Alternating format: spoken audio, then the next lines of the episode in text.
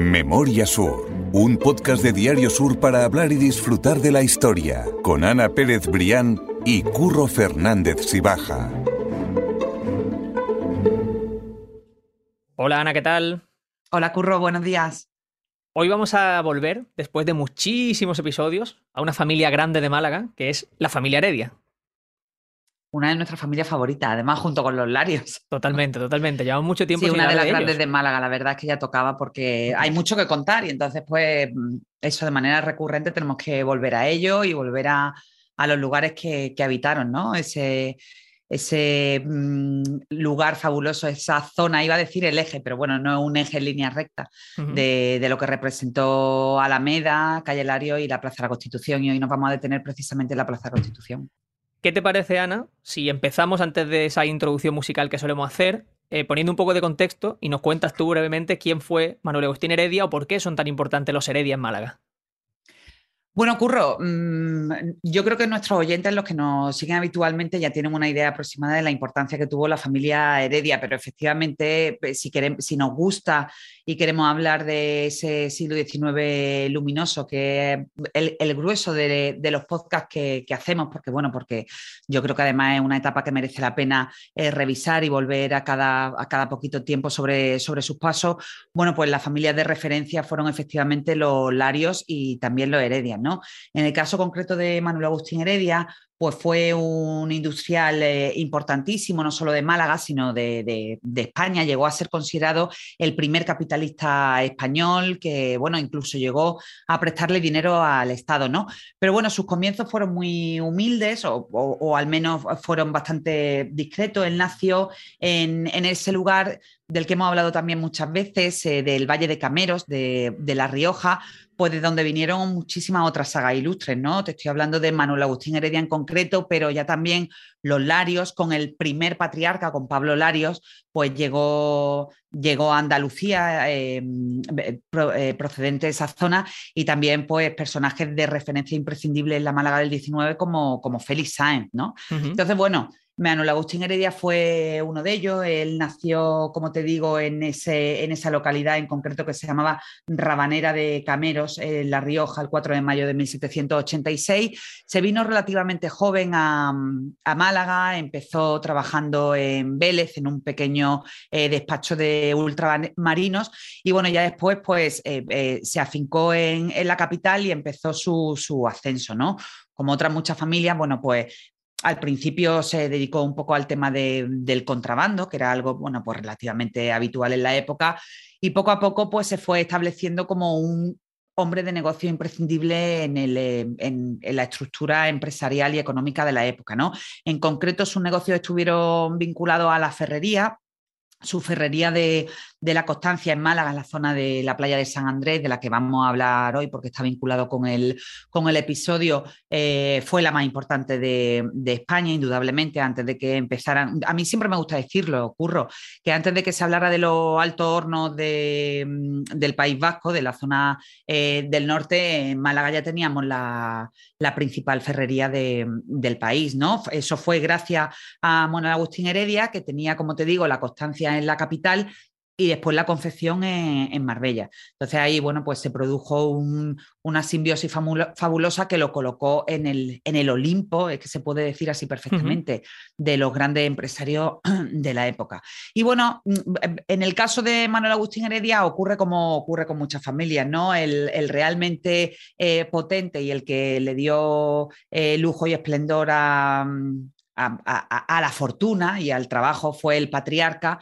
Y bueno, y posteriormente ya cuando murió, que murió en el año eh, 1846, pues, pues ya eh, los descendientes bueno, pues iba a decir fueron dilapidando esa fortuna, pero realmente ahí se, se, unió un cúmulo de circunstancias que también suele ser bastante habitual, que una coyuntura de crisis económica, pues con, con una visión de los negocios no tan clara como tuvo el patriarca. ¿no? Entonces, bueno, pues en todo ese contexto, pues está la, la, historia de la que vamos a hablar hoy, que también está muy vinculada, por cierto, a la familia Larios. Exactamente, porque bueno, como estamos diciendo, ya hemos puesto un poco el escenario de quiénes fueron los Heredia, de esa Málaga del 19 que era una referencia a nivel industrial en España, y hoy en concreto vamos a contaros una historia que habla del encargo revolucionario al que los heredias dijeron no.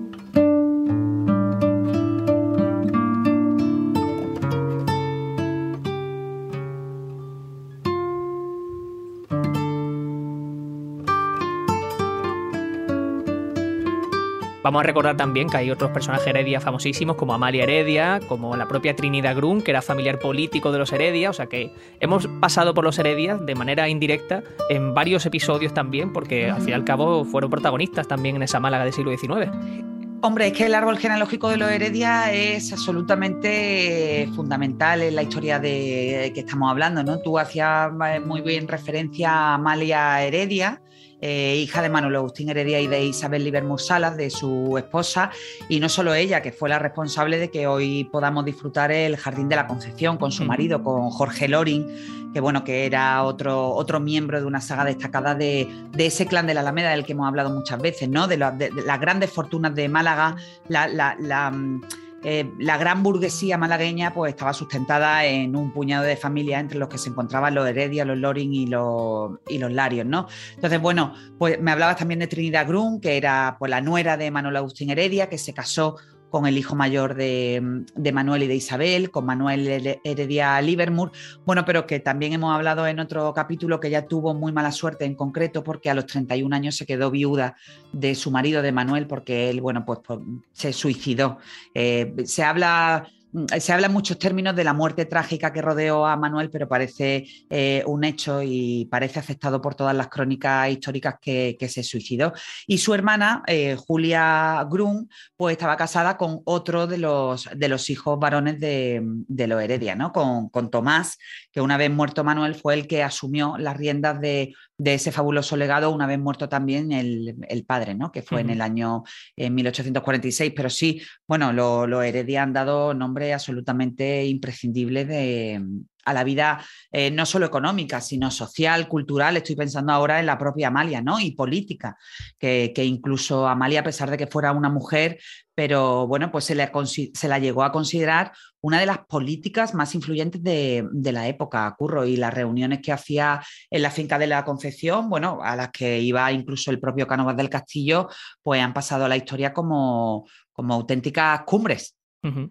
Tenemos un capítulo dedicado a la figura de, Amalia Heredia, o sea que vamos a dejarlo vinculado en las notas del podcast para quien quiera escucharlo. Y también, por supuesto, de Trinidad, Grun. también podemos vincularlo, sí, sí. Y el de Trinidad Grun. Que por cierto, me estabas contando una anécdota de Trinidad Grun eh, con respecto a ese matrimonio que tuvo con uno de, los hijos de, Manuel Agustín Heredia, que me apetece que cuentes también en el podcast porque me ha parecido muy interesante. Pues sí, mira, Curro, es una anécdota muy curiosa que, que yo rescataba esta semana. Eh, yo sí tenía la. Yo sí sabía que, que Trinidad Grun, como te, te digo, se casó con Manuel Heredia Livermore, que era el, hijo mayor, el primogénito de la saga de los de lo Heredia Livermore, eh, pero es que su hermana Julia Grun se casó con Tomás, con Tomás Heredia Livermore, y se casaron curiosamente el mismo día, eh, creo que fue un 3 de enero a principios de, año, y se casaron las dos, las dos parejas se casaron en la iglesia de San Juan a las 6 de la mañana. ¿Por qué? Eh, tú te preguntarás, pues, ¿por qué a esa hora tan extraña, ¿no? Y sobre todo estamos hablando de dos familias absolutamente esplendorosas,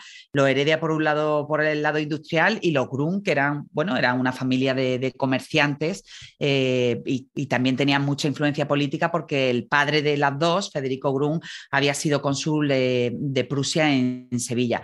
Bueno, pues porque precisamente el padre de, ellas, el padre de Trinidad y de Julia, no estaba de acuerdo con, la boda de las hijas, no tanto, eh, bueno, por, por con quienes se casaban, porque él sí que había dado sus bendiciones a la boda, porque imagínate, eran, bueno, pues los hijos del gran hombre de Málaga, sino porque eh, justo en la boda fue en el año 1848 y dos años antes, en el 46, que lo hemos comentado, había muerto Manuel Agustín Heredia. Entonces, bueno, pues el padre de ellas pues, consideraba que todavía quizá era un poco prematuro hacer una boda absolutamente factuosa cuando eh, todavía casi casi seguía el luto por, por el gran Manuel Agustín, ¿no? Entonces, bueno, ellas que querían casarse, pues decidieron hacerlo en una ceremonia muy sencilla, como te digo, a las seis de la mañana en la iglesia de San Juan. Y, y, bueno, pues las crónicas de la época también se refieren a que si no tuvieron una gran celebración de su boda, pues luego los cuatro, las dos parejas se desquitaron a lo grande con el fabuloso viaje de novios porque estuvieron meses girando por, por Europa y bueno, ahí ya pues compensaron la... Claro, compensaron el, tema de la boda que había sido pues realmente discreto. Pues me ha gustado, me ha gustado esa anécdota. Es que podríamos estar hablando, podríamos hacer un podcast de horas hablando Vamos al este grano, porque sí, sí, porque no hemos empezado todavía el, episodio y, tenemos que contar una historia que también es muy curiosa. Y lo primero que tenemos que hacer es fechar una, una época, que es la de 1868, eh, que fue un año clave para Málaga, y en una fecha en la que además hemos pasado muchas veces por encima para contar qué ocurrió en ese año, que fue realmente relevante para Málaga, ¿verdad, no?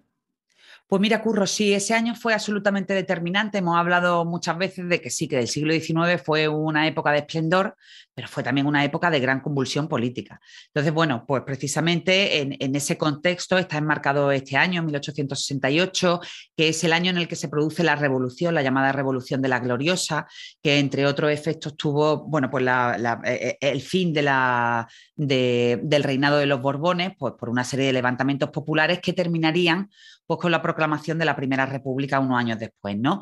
Eh, la Revolución de la Gloriosa en Málaga tuvo unos efectos absolutamente devastadores, eh, si, si, consideramos la clave en la que estamos hablando pues, de grandes familias de Málaga y de ese desarrollo industrial. Esa revolución llegó a Málaga en el mes de septiembre y bueno, tuvo como primer efecto eh, más visual ¿no?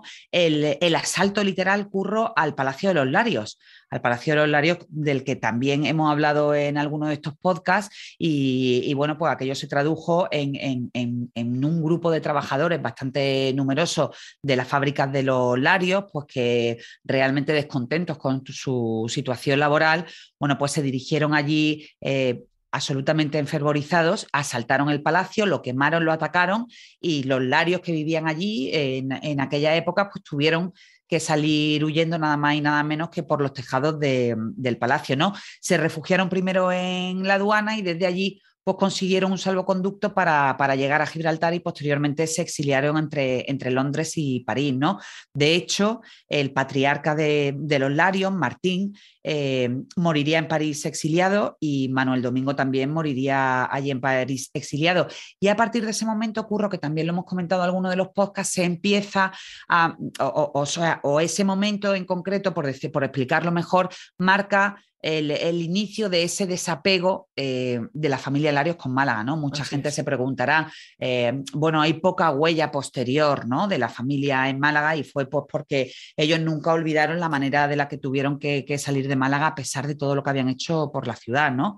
Por darte el dato más curioso y el dato más revelador de, pues, bueno, pues de, esa, de ese resentimiento que acumulaban con lo que pasó fue que cuando se inaugura la calle Lario en 1891, bastante años después, pues no hubo ningún miembro de la, de la familia Larios que, que, asistiera, o al menos como representante oficial eh, de la Casa Larios a la, inauguración de la calle. ¿no? Ellos dejaron esa representación en manos de, del que organizaba los asuntos de la casa, ¿no? de Antonio eh, Jiménez Astorga, y de nada sirvió pues, que el ayuntamiento enviara cartas a París pidiendo, por favor, que los Larios fueran a la inauguración de la calle, hicieron hijo predilecto a Martín, pero no hubo manera, también le pusieron una placa eh, que aún hoy se puede ver en el Salón de Plenos del Ayuntamiento de Málaga, en concreto a, Martín. bueno, el caso es que no hubo forma. Eh, Manuel Domingo, que era el hijo de, Martín, también exiliado, ya volvió después con los años eh, brevemente a Torre del Mar a arreglar unos asuntos eh, que tenían que ver con su negocio allí, pero no, no volvió nunca, nunca más a la capital curioso, esa historia es muy curiosa. Sí, sí. La cuestión es que, como dices, la, gloriosa fue esa revolución que acabó con los Borbones y al fin y al cabo fue una lucha de la clase obrera contra los patronos. Hubo una repetición de todas esas quejas durante el año 69, durante el año 1872, hasta que finalmente ya se instaura la Primera República en 1873. ¿Qué ocurrió entonces? Pues que como hubo una serie de muertes, que como hubo un poco que poner eh, en valor todo lo que se conquistó en esa época, pues el gobierno de, la, de, de, aquel entonces lo que quiso fue poner un monumento que recordase esa revuelta y que, bueno, pues como te digo, que pusiese en valor, ¿no? Que lo que se, lo que se consiguió. Un monumento que se iba a poner en la Plaza de la Constitución de Málaga, que por aquel entonces no se llamaba así tampoco. Efectivamente, Curro, estamos hablando del año 73, eh, cuando ya eh, había sido proclamada la Primera República, y efectivamente, como bien dice, pues, las autoridades, la autoridad de, la República pues, consideraron que sería una buena idea quizás hacer un monumento en la Plaza de la Constitución, que ya por entonces había cambiado de nombre, también lo hemos explicado muchas veces, que las grandes calles, bueno, pues han ido eh, cambiando su, nomenclatura en el callejero en función sobre todo de, de los tiempos políticos, ¿no? Ocurrió con Calle Lario, ocurrió con la Alameda y ocurrió con la Plaza de la Constitución, que en el 73, bueno, pues dejó de llamarse Plaza de las Cuatro Calles para pasar a ser eh, la, Plaza de la República. Entonces, bueno, pues en el Pleno del Ayuntamiento, en concreto el 1 de abril de 1873, pues se acordó que se erigiría un monumento, sobre todo en recuerdo de todos los trabajadores que habían muerto en esa revuelta, ¿no? Y ahí es cuando entra la familia Heredia y el concurso de la familia Heredia y por qué la familia Heredia decidió decir no a ese monumento, a ese proyecto de monumento que le proponían desde, desde el ayuntamiento de la ciudad, ¿no? desde la corporación. Claro, exactamente. Ese es el proyecto revolucionario que dijeron que no y se debió principalmente a que como no había dinero en las arcas públicas, lo que se propuso fue una cuestación popular. O sea, es decir, que la gente, quien quisiese, pudiese financiar ese proyecto, esa obra. Entonces, pues eh, los se negaron eh, básicamente los Heredia a formar parte un, de ese proyecto. Es un recurso bastante habitual en la época. Ya hablábamos cuando, cuando estuvimos hablando, si lo recuerdas, Curro, del obelisco de la Plaza de la Merced. En memoria de Torrijos, pues ya se hizo una cuestación popular y una, y una rifa, ¿no? Para poder sacarlo adelante. En este caso, pues también querían eh, sacar adelante ese, ese monumento que fue que el boceto fue obra del arquitecto Joaquín de Rucova, autor de bueno, de lugares emblemáticos como la Plaza de Toro o el, Mercado de Atarazana. Y bueno, los Heredia pues tenían un poco la esperanza de que aquello no saliera adelante porque no se conseguiría el dinero, pero cuando vieron que se consiguieron el dinero y que el ayuntamiento pues le, le proponía en firme esa, esa petición de hacer el, monumento, dijeron no. ¿Y por qué dijeron no? Pues por todo lo que he explicado antes, Curro. Eh, los Heredia y los Larios tenían una relación, bueno, pues plagada de intereses, ¿no? Intereses económicos, eh, industriales, sociales e incluso afectivos.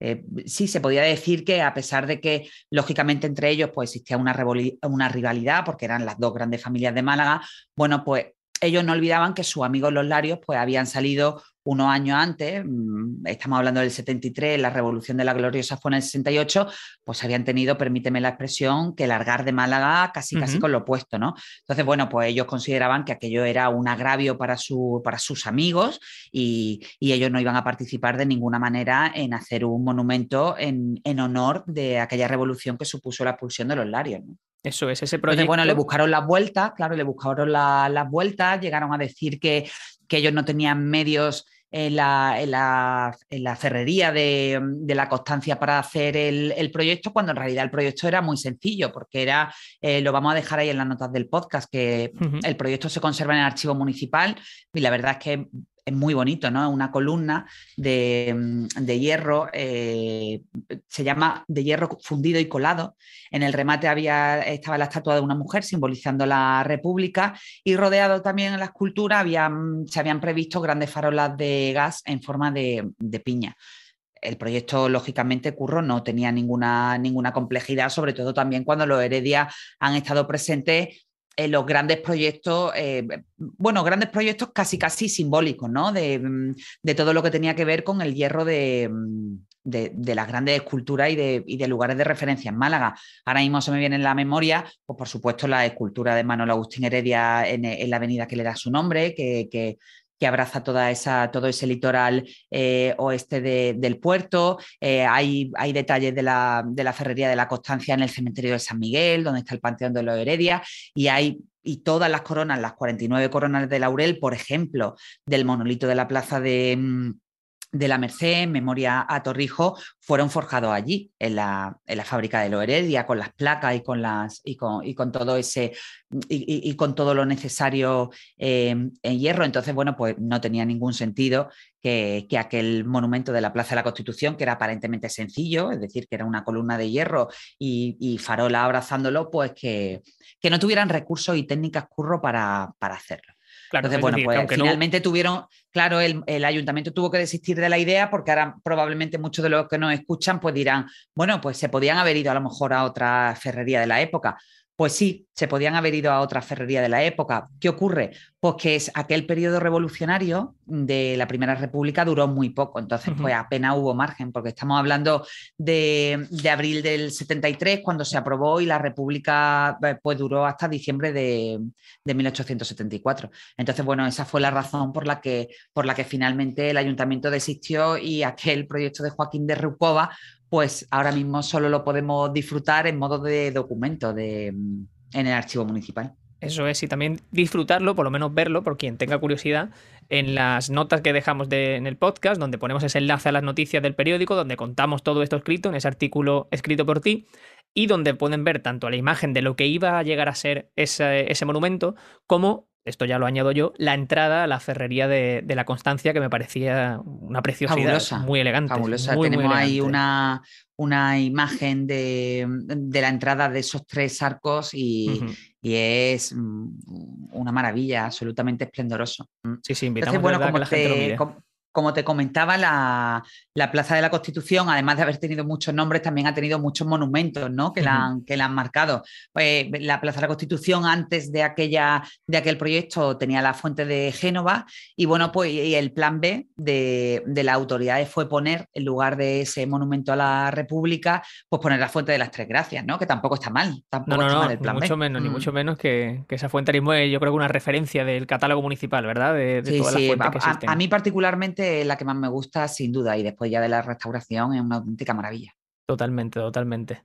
Pues esa es la historia, Ana, de, ese eh, proyecto revolucionario que los Heredia dijeron que no por, por honor, no por capacidad como ellos argumentaban. Sí, claro, al final en muchas ocasiones no es cuestión de dinero, sino que en muchos proyectos, bueno, pues se mezclan otros asuntos que finalmente terminan por inclinar la balanza y ese fue el caso de los Heredias, Curro. Este proyecto, lógicamente, bueno, pues ya se, se forjó y nunca mejor dicho, cuando ya el patriarca eh, había muerto, pero sus descendientes, bueno, tampoco olvidaban aquello. Totalmente, totalmente. Pues Ana, déjame antes de acabar decir que tienes eh, nuevas charlas, una que, en cuanto salga este episodio la gente va a tener que ir corriendo Antequera para si quiere disfrutarla porque es este mismo sábado, nosotros estamos grabando un jueves, pero que, bueno, que cuéntanos tú las próximas charlas que tienes, que yo siempre invito a la gente a ir. Hmm. Bueno, pues si a la gente le apetece, si tiene tiempo, si le interesan estos temas, que me da la sensación que sí, por normalmente por el público que tengo, que, además nos encanta, Curro, cuando tú me acompañas también es fabuloso. Pues esta mañana, a las 12 de la mañana, en el Museo de Antequera, eh, con motivo del Día de la Mujer, que está recién pasado, pero bueno, eh, todavía podemos seguir estirándolo un poco más, pues vamos a hacer un 8M eh, pues contando la historia de ocho grandes mujeres de Málaga. De muchas hemos hablado en este podcast, pero bueno, pues mi idea es hacer algo ligero y didáctico, pues contando pues esa historia fabulosa. Curro a Amalia Heredia, Trinidad Grun, Sabina Muchar, Teresa Spiazu y tantas y tantas otras pues que, que también han sido responsables de, del lugar en el que nos encontramos. ¿no? Y después, el miércoles 16 de marzo, eh, toca cita en el Centro Cultural de, La Malagueta, en, el ciclo de historias de Málaga, porque vamos a hablar pues, de otro lugar absolutamente fabuloso que le debemos un podcast, que es el Hotel Miramar. ¿no? Eh, voy a estar acompañada de Carmen Enciso y de Eloisa Navas, que son las autoras de la gran novela eh, sobre el Hotel Miramar. Y bueno, pues nos encantará contar con, con la presencia de toda esa gente que, que cada miércoles, cada, cada tres semanas, pues, pues viene allí, no, no, nos saluda y casi casi nos abraza con su presencia, ¿no? Que es una, una auténtica maravilla contar con todo el mundo. Totalmente. Quien quiera más información ya sabe que va a poder hacerlo normalmente en, la cuenta de Twitter de Ana, en arroba Ana Pérez Brián. Y también si quieren cualquier sugerencia, yo dejo la mía que es arroba curro y baja y ahí vamos a estar encantados de, escucharles y de, saber qué piensan del podcast o si quieren compartirlo, comentarnos, lo que quieran. Absolutamente. Y déjame decir que en la charla que tuve, tuve otra charla el 8 de marzo en el cementerio de San Miguel, quiero dar las gracias porque eh, me sentí súper cómoda, también hubo muchísima gente. Eh, un lugar, curro, absolutamente fabuloso para hablar de Trinidad Grum, porque la charla fue en la capilla del cementerio de San Miguel y de espaldas a la entrada del mausoleo de los Heredia, donde, bueno, donde están enterrados Manuel Agustín Heredia y su mujer, y a un lado de ese fabuloso monumento, pues está Trinidad Grum con su marido, y al otro lado está Julia Grum con, con su marido, con Tomás. Y quería eso, quería dar las gracias al cementerio por la acogida, por todas las facilidades, por no sé, por lo a gusto que me hicieron sentir, que también, pues esas cosas hay que agradecerlas. Y desde aquí también un saludo a Antonio Mora, que es uno de nuestros principales seguidores del podcast, que siempre nos deja mensajes que nos encanta, que vino a escucharme, que se acercó, que le puse cara y bueno, y que me encanta que eso que toda esa gente anónima que nos, que nos sostiene cada semana en los podcasts, pues que se acerque a nosotros y que nos diga qué les gusta, qué no les gusta también, que, que seguro que hay muchas cosas que, tenemos que mejorar, pero, pero bueno, que fue un placer compartir ese rato de, de charla del Día de la Mujer, pues hablando de, para mí, curro, de mi mujer favorita de la historia de Málaga, que fue Trinidad bueno, no, eso ya son palabras mayores, porque eso ya es contar la historia donde, donde ocurrió la historia, ¿no? Donde ya. Justo detrás de su. yo en un momento de la charla lo decía, digo, es que me, da un respeto y, estaba hasta un poco nerviosa. A mí los cementerios ya hace muchos años que dejaron de darme miedo, ¿no? Pero. Pero el estar hablando ahí en las capillas, un lugar tan, tan solemne y con, em, no sé, todo, todo eh, contribuía a ese momento tan especial que representó hablar de Trinidad Grum por, por, por el lugar, ¿no? Por el, por el lugar tan simbólico. Pues invitamos a la gente a esa próxima charla, ya lo hemos dicho, sábado 12 en Antequera y miércoles 16 en ese Centro Cultural de la Malagueta. Y las 12 a las 12 de la mañana. Eso es, y ya. Si se pues animan, allí los espero. Pues nosotros ya nos, nos quedamos citados para otro podcast, Ana, y yo espero poder estar en alguna de esas charlas muy pronto. Seguro que sí, Curro. Muchísimas gracias, como siempre. Memoria Sur es un podcast de Diario Sur. Escucha un nuevo episodio cada semana en iVoox, Spotify, Apple Podcasts y consulta las referencias de este episodio en diariosur.es.